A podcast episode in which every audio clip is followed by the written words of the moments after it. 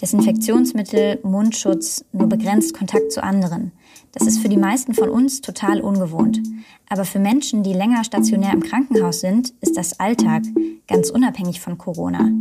Der Verein Herzkasper will da mehr Leichtigkeit reinbringen. Wie? Darum geht's in dieser Folge. Schön, dass ihr dabei seid.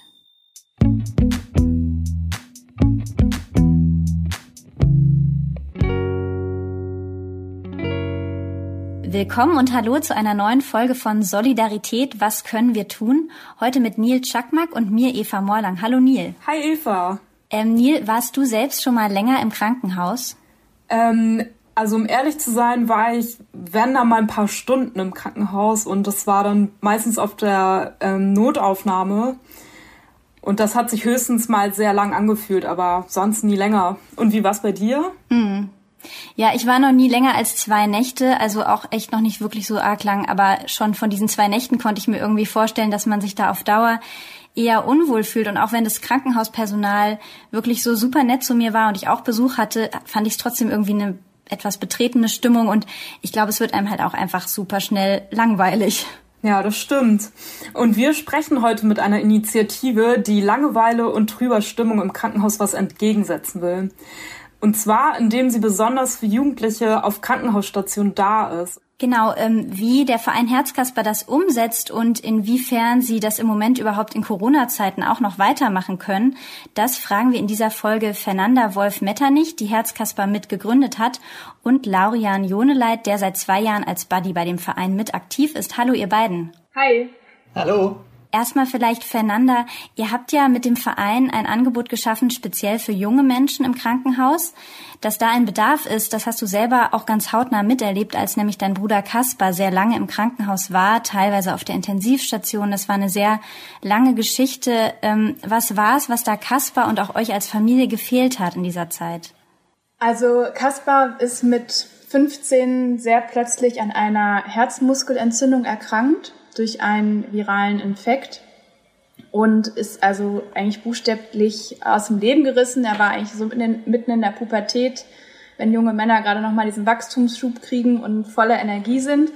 Und er war also von heute auf morgen eigentlich ähm, am Krankenbett und dort gefesselt, ähm, sprichwörtlich fast, weil er durch eine sehr lange Komazeit auch sich ähm, sehr lange auch nicht wirklich bewegen konnte und in der Zeit war es wirklich so, dass ähm, wir ihn zwar äh, so oft es ging besucht haben, das Krankenhaus war aber eine Stunde entfernt von unserem Wohnort.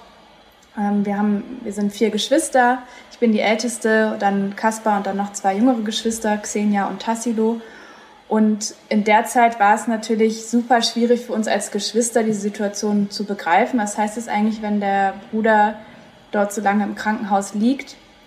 Und für ihn, der auch obwohl er auf Intensivstation war, wo er sehr eng betreut wird und da auch gut mit den Pflegerinnen und Pflegern auch immer schäkern konnte und äh, er hat seinem Namen alle Ehre gemacht ähm, als Kaspar und da immer ein Späßchen auf den Lippen gehabt.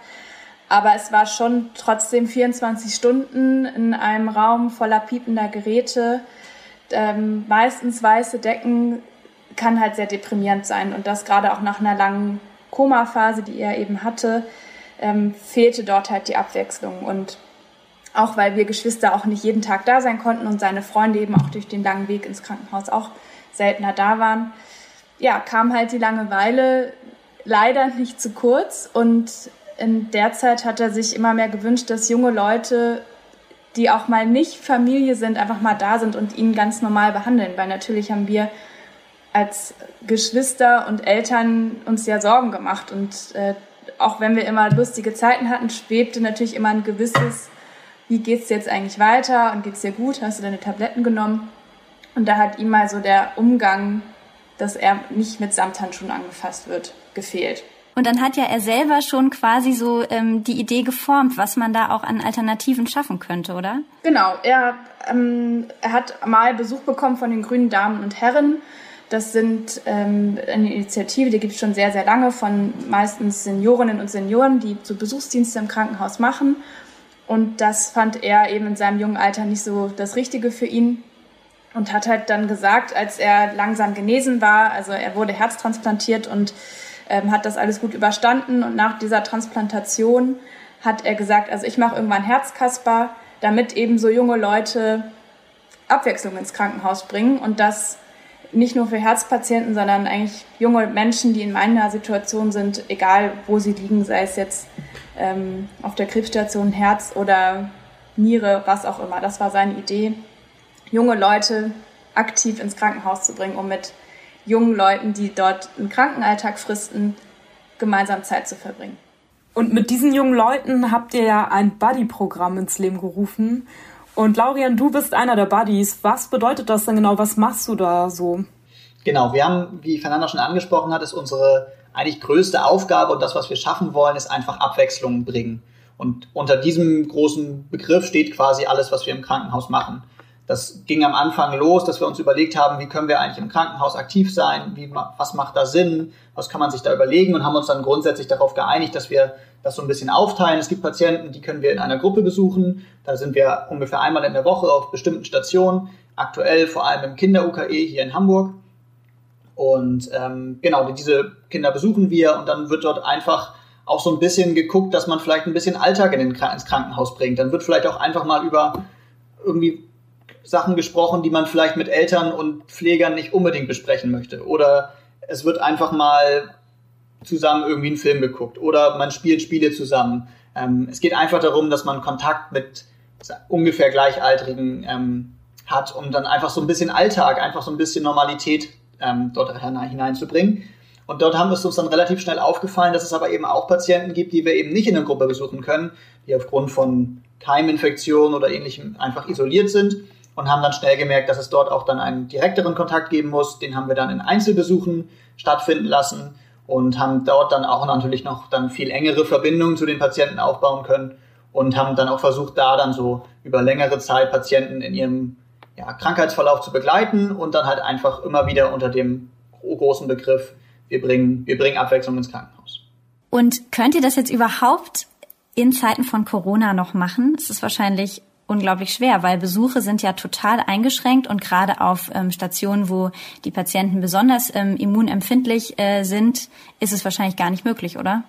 Ja, ganz genau. Es ist leider nicht möglich, also vollkommen richtig, dass es nicht möglich ist aus Schutz der Patienten. Das sind natürlich die Risikogruppen. Und also wir sind ja seit eben einem Jahr aktiv am Kinder-UKE. Das heißt, da haben wir jetzt langsam angefangen zu üben und Präsenz zu zeigen. Und dort wissen wir, dass selbst auf dem, im Kinder-UKE selbst nur ein Elternteil die Patienten besuchen darf. Also das heißt, alle, alle ehrenamtlichen Aktivitäten, es gibt ja ganz viele andere Initiativen am UKE, sind alle auf Eis gelegt. Ähm, und ja, wir dürfen nicht persönlich hin. Das ist natürlich unser, unser ähm, Alleinstellungsmerkmal, also genauso wie andere Besuchsprogramme das zu machen. Und ja, jetzt überlegen wir, und Laurian und alle weiteren Buddies, wie wir halt online über Zoom, alle, alle kennen das mittlerweile, mhm. äh, mit den Patienten in Kontakt kommen können. Und das ist, ja, dank der Digitalisierung können wir diese Ideen jetzt angehen. Ist aber auch ein langer Weg, müssen wir auch ganz ehrlich sein. Es geht nicht so einfach, wie wir uns das vorgestellt haben. Habt ihr schon was ausprobiert?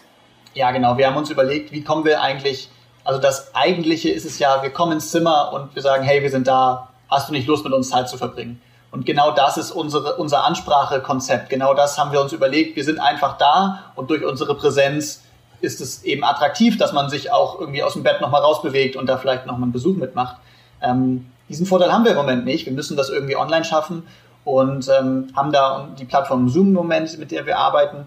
Und genau das ist das Problem. Also wie kommen wir jetzt von außen ganz weit weg ins Patientenzimmer zu den Patienten und können den eigentlich auch verständlich machen, dass wir da eigentlich ein Angebot haben, was für sie auch interessant sein könnte.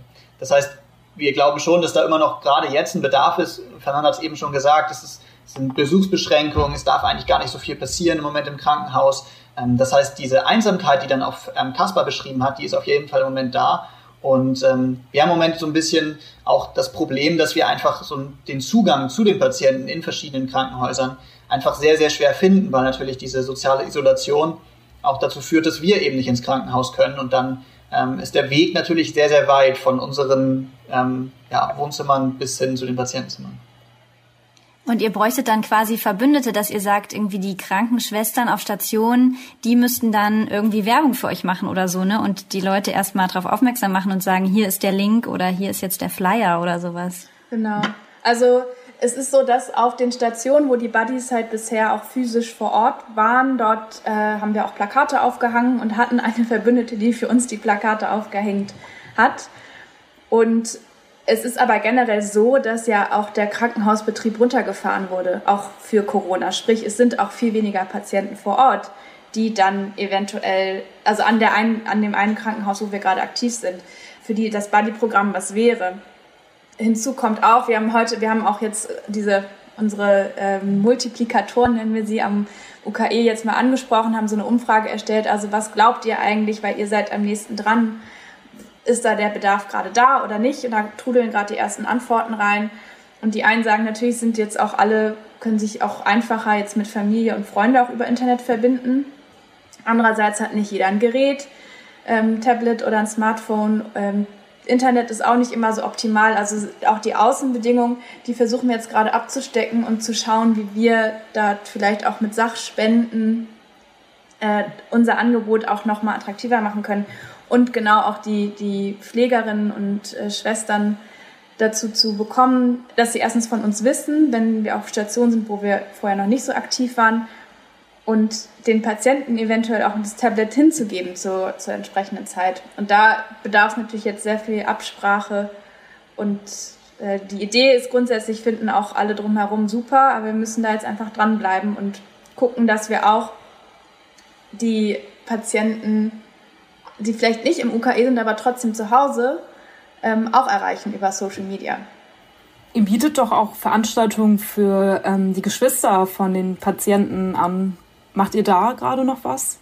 Ähm, genau, grundsätzlich ist quasi angedacht, dass wir auch Geschwister mitbetreuen. Aktuell fokussieren wir uns aber eher auf, das, ähm, auf die Patienten im Krankenhaus selbst.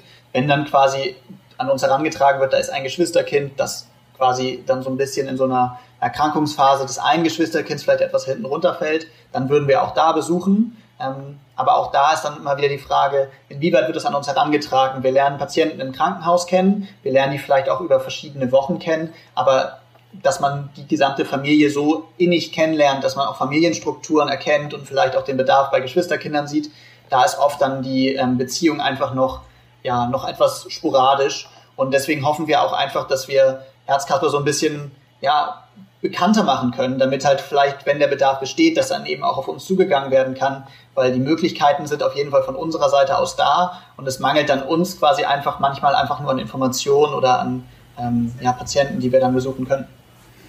Hauptsächlich arbeitet ihr in Hamburg mit der Uniklinik zusammen. Wie sieht es dann in anderen Städten aus? Also Fernanda, du bist ja gerade in Bonn, meintest du. Also das war unser Plan für dieses Jahr, den Grundstein zu legen, an weitere Krankenhäuser oder Reha-Kliniken zum Beispiel zu gehen. Vor allem, wir wollten uns erstmal auf Hamburg und Norddeutschland äh, die nächsten Schritte wagen. Durch Corona, äh, wie bei vielen anderen Initiativen und Organisationen, ist das jetzt erstmal gebremst, sodass wir aktiv Herzkasper-Standorte noch nicht in anderen Städten aufbauen. Das ist aber definitiv auf der To-Do-Liste. Das heißt, wer daran Interesse hat, der auf jeden Fall unsere Social-Media-Kanäle abonnieren und sobald da wir da was starten wollen ähm, und ihr Lust habt mitzuwirken, freuen wir uns da megamäßig. Andererseits haben wir jetzt natürlich die Chance durch Corona und dass wir unser, äh, was Laurian ja gerade berichtet hat, äh, wir jetzt digital werden, eben auch über Hamburgs Grenzen hinauszugehen, also auch um gerade die Patientinnen und Patienten oder junge Menschen in, in, im Krankenalltag zu erreichen. Das heißt, da sind wir jetzt ja gar nicht mehr auf den physische Dasein gebunden, sondern unsere Zielgruppe ist jetzt viel größer. Das heißt, wer jetzt da vielleicht gerade zuhört oder jemanden kennt, der sagt, hey, das könnte doch was für dich sein, das ist auf jeden Fall äh, möglich. Und vielleicht auch eine tolle Chance, um eben andere kennenzulernen, die in einer ähnlichen Situation sind. Ja, also da meinst du jetzt Leute, die das in Anspruch nehmen wollen, genau. euer Programm? Zum Beispiel, ja. Genau. Und ähm, auf der anderen Seite Leute, die gerne euch unterstützen wollen, die sagen, da könnte ich mir vorstellen, mitzumachen als Buddy, aber vielleicht braucht ihr auch noch irgendwie in anderen Bereichen Unterstützung bei eurem Verein. Ja, also wir haben einerseits die Buddies, die, die in der Öffentlichkeit sehr bekannt sind Und dann gibt es natürlich ein großes äh, Team im Hintergrund, die Marketing machen, Fundraising, Veranstaltungen, wobei das gerade ein bisschen kürzer kommt, aber auch die ganzen Absprachen mit der Klinik oder den Kliniken in Zukunft. Also auch da freuen wir uns äh, über ehrenamtliche Unterstützung. Wir schreiben auch gerade übrigens eine Stelle aus für einen Minijob. Also wer äh, dort Interesse hat, äh, sich auf Minijob-Basis mit uns und allen Ehrenamtlichen einzusetzen, da kann gerade sehr aktiv unterstützt werden. Ansonsten ist wirklich das, was Laurian gerade sagte, wir wollen bekannter werden bei den Menschen, die uns brauchen. Also unterstützen heißt, erzählt von Herzkasper, teilt unsere Kanäle, abonniert den Newsletter und macht uns bekannter, aber eigentlich auch in erster Linie seid halt aufmerksam für euer Umfeld, weil eigentlich müsste es uns gar nicht geben, wenn äh, das soziale Umfeld von Patientinnen und Patienten so stark wäre, dass da alle aufgefangen sind im sozialen Umfeld. Was natürlich manchmal nicht geht, wenn du in einem Krankenhaus bist, was zwei Stunden von deinem Wohnort entfernt ist. Gibt es denn etwas, was ihr uns noch mitgeben wollt, was wir vergessen haben anzusprechen? Ja, also Herzkasper heißt bei uns, also das Herz steht wirklich für ein offenes Herz, offene Ohren, offene Augen, um für das Umfeld sich dem bewusst zu sein, wie es anderen Menschen geht. Denn wenn jemand im Krankenhaus liegt und in der gleichen Stadt ist, aus der, aus der Klasse gerissen wurde oder aus, dem, aus einem Verein auf einmal nicht mehr auftaucht, da wird, gibt es irgendeinen Grund. Und das ist super wichtig, dass man dann in der Situation da ist und sich mit, der, äh, mit demjenigen, derjenigen Zeit verbringt, um auch der Genesung zu helfen, weil das ist wirklich der soziale Kontakt und das können wir jetzt alle in Zeiten von Corona wirklich nachvollziehen.